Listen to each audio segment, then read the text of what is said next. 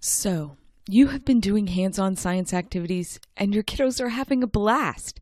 And you know that these will become a part of your weekly routine. But how do you keep a record of the science they are learning behind these activities? Simple. You have them write it up. And in today's podcast, we're going to break down what this should look like through the ages. Welcome to season seven of the Tips for Homeschool Science Show, where we are exploring the how to's of teaching science at home so that you will have the building blocks you need for homeschool science. I'm Paige Hudson, your guide through this journey. Let's get going.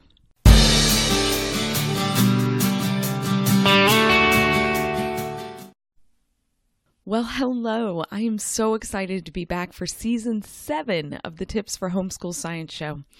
When I first started recording this podcast in our guest bathroom, I had no idea that we'd make it to season seven with over 100 episodes of tips for teaching science at home, and that I'd still have more to say. In season seven, we're going to examine a bunch of how to's. So, how to record an experiment, how to tell the difference between a demonstration or an experiment, how to write a science fair abstract. A lot of different topics that are popular on our website already as blog posts, but that I would like to share with you in audio format, along with some new insights to help give you a deeper understanding and to give you more tools to help you teach science to your kiddos. After all, that's our whole goal with this podcast to help you have the building blocks you need to teach science in your homeschool. So if there's a how to question you have, you can email me through our website, elementalscience.com, or you can hit me up on Instagram at Elemental Science. Either way, I'd love to connect with you and know that you're listening to this podcast. This episode's tips will be at elementalscience.com slash blogs slash podcasts slash 93, which is this episode's number. So that's elementalscience.com slash blogs slash podcast slash 93. So how do you record an experiment with your kiddos? Well, There'll be several different ways because it really depends upon their age. We talked way back in, I think it was episode 12 and 13, about how writing in homeschool science should look like and about the importance of making sure that writing requirement is below your students' level so that they don't get bogged down in the actual act of writing, but that they enjoy the science that they're learning. So we want to make sure that any request to record an experiment is easy for them, that it's not so difficult that they get wrapped up in the actual act of having to write it and forget that they're learning about science. And if you remember back in season two, episodes, I think it's 35, 36, and 37, we talked about the three things that you need to have for homeschool science. And one of those was hands on. The third one was writing it down because that helps our students uh, remember what they're learning. So we want to make sure that they are writing down uh, the experiments and the hands on science activities that we do with them at least once a week. So when our students are first starting, recording those scientific demonstrations that they did uh, during the preschool years, this is going to be super short and sweet. So remember, during the preschool years, uh, your students are completing scientific demonstrations. So that means that they are watching and playing with science. You are the driving force and they are observing. So the record of what they've learned is going to be super short, super sweet. And during these years, it should only really contain two sections. And that's just going to be a simple picture of what they did or a drawing of what they saw from the demonstration and a simple narration that you will probably be writing. Um, and that's typically one sentence about what they saw or learned. So remember that we want to engage both sides of their brains. That's why we're having some kind of visual reference and then we're also having a written reference. So at this stage, you know, during those preschool years, kindergarten, sometimes all the way up until second and third grade, you'll be doing all of the writing. But during those early years, the idea is to basically create a scrapbook of what they've learned in science that they can enjoy looking over in future years. So, when you're looking at recording an experiment or a scientific demonstration or hands on science activity during these early years, or even your nature studies, these are going to be very simple just a picture and one sentence about what they did. So, that's what it's going to look like in the beginning. As they get older and their writing abilities increase and their knowledge increases uh, during those elementary years, They will be recording their scientific demonstrations, but there'll be a little bit more to it. So they're still observers in this process. And the record of what they learned will be much more simplistic than a formal experiment report. This will be more like a demonstration report or a basic lab report that's going to introduce the students to the scientific method. Uh, we want to have a simplistic record of what you're doing, but we're also going to add in this component of the scientific method so you can begin to understand that there's purpose behind what we're doing with these hands on activities. So, their records during the elementary years of the hands on aspect of science should include four sections. And the first is going to be our tools. So, this section is going to list the materials they used during the demonstration. The second will be our method, and this will contain the procedure for the demonstration in the student's own words. So you definitely don't want them at this point writing down word for word what they did in the experiment, just one or two sentences of what they remembered you did in the demonstration. And then, third, you're going to have our outcome, which will contain uh, what they saw, a record of any data they collected. Again, this is going to be at a very basic, simplistic level. And the final section, our insight, will contain a sentence or more detailing what the students have learned. Ideally, this will relate back to the science they studied.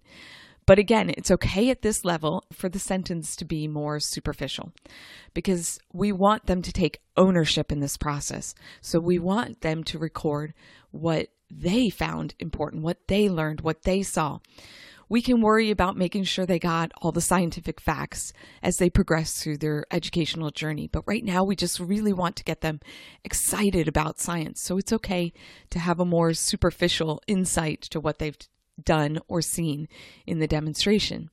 So, in the beginning of this process, because again, we're going to start this in the elementary years, maybe first, second grade, you're going to be recording those responses as they grow in their writing abilities, around third or fourth grade, you can start to transition them to having them fill out more and more of the sheet on their own. And once they reach those middle school years and beyond, they're going to be moving from watching you do demonstrations to actually doing experiments themselves. So now hands on science is taking a shift of where they're watching and learning and observing to more of the actual doing, where you are mentoring them and we'll talk more about the difference between demonstrations and experiments in a later podcast in this season. But at this point, your middle school students have shifted from being that observer into performing their experiments. And so their record of their experiment at this stage is going to really help them grasp the steps that they're taking in the scientific method. So these are going to get a little more detailed and they're going to include uh, six different sections. So the students don't necessarily have to come up with each of these sections. Some of them can be a part of the program or the curriculum that you're already using. Uh, but you want to see this as part of their experiment sheet or their experiment report. And the first will be a title. So the experiment should have some kind of title that is a question that the students were attempting to answer or something that can explain what they're observing.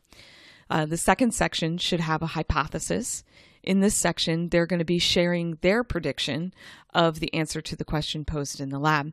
So remember now at this point, fifth, sixth, seventh grade, our students have a lot of scientific knowledge base and they are now able to predict what they will see. If the lab is just a simple observation, they can share what they think they'll see or skip this section, the hypothesis section of the report. So the third section they should have is materials. Again, this materials section should be a list of what the students used to complete the lab. The fourth section is the procedure. In the procedure section, they need to write a step by step account of what was done during the experiment. So, this is going to be much more detailed than they shared in previous demonstration reports. So, ideally, what we're looking for in the end is a summary in their own words so that someone reading it would understand what occurred and possibly be able to repeat it. So I say that is the ideal, and that's something we're working towards, which means it's going to take time to get there. So don't expect your fifth or sixth grader to be writing a complete summary of what they did in the experiment. In the beginning, it's going to be short. They're probably going to miss a few steps along the way, and that's okay. We can just verbally go through, hey, you remember you did this, you did this also as well. We don't need to add that right away, but actually discussing it, what it could look like, and then expecting it, you know, seventh, eighth, ninth grade, they will be able to actually write a full summary so that someone reading it could uh, know what happened and actually go back and do the experiment themselves. Obviously, we don't want them to plagiarize the instructions. It needs to be in their own word.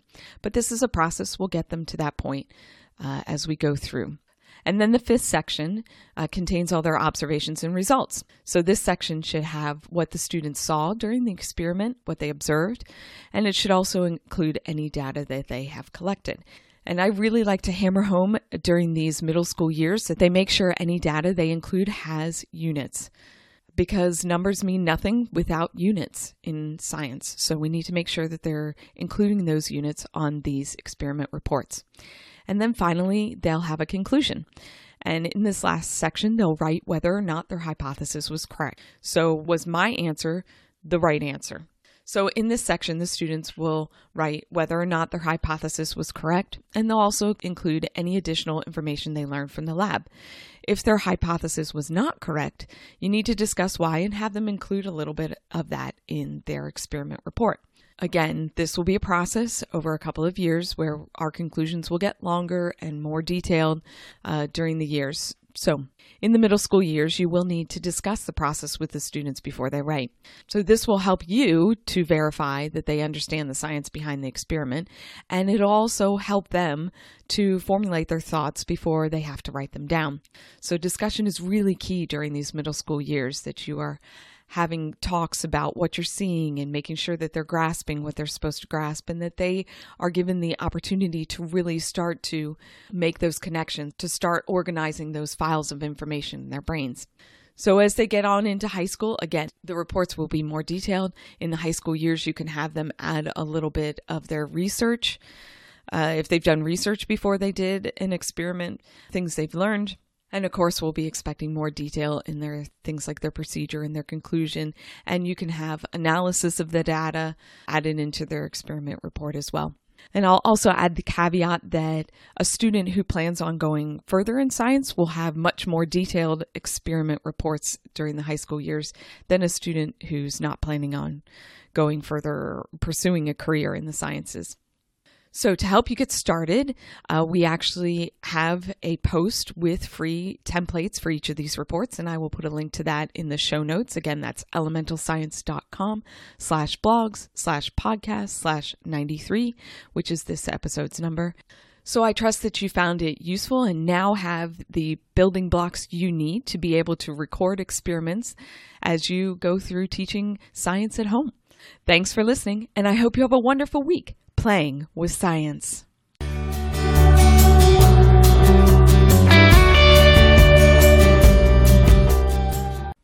I am truly honored that you have chosen to allow me into your earbuds with the Tips for Homeschool Science show, and I would be remiss if I didn't tell you about our company, Elemental Science. It all started with me writing a science program for our own daughter, and my husband asking, If you're writing this for yourself, don't you think somebody else needs it? And that has developed into three lines of award winning science programs that can help you teach the principles of science to your students at home. All of our programs are based on the three keys.